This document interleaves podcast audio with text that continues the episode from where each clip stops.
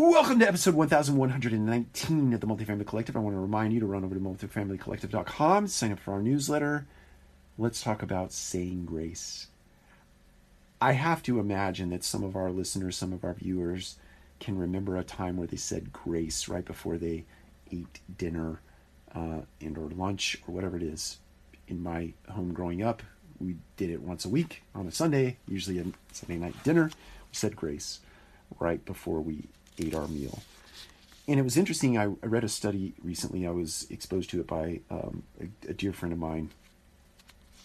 Um, the act of saying grace when you sit down to eat, right before you eat, the study suggested that it improves your sleep quality, it lowers stress, and it increases your life satisfaction.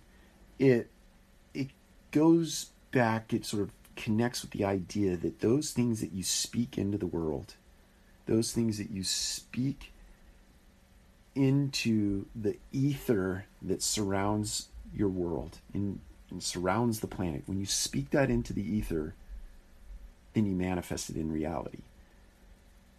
One might call that prayer and connecting with the divine, and the divine then becomes a part and part, uh, like a partner in your quest to achieve those things that you desire in your life.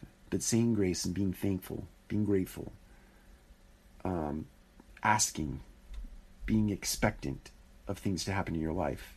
It's interesting how just the art of saying grace when you sit down to eat a meal, breakfast, lunch, dinner, when you do it with other people, um, there's a power in that. There's a power in doing it individually, but there's a power in doing it in group in mass that brings things about in your life, whether it just be better sleep or a higher quality of life. It's important. It's impactful. It's something you should do. Next time you sit down to eat, think about saying thanks. Doesn't matter what your belief system is. Just say thanks to the world. Take care. We'll talk to you again soon.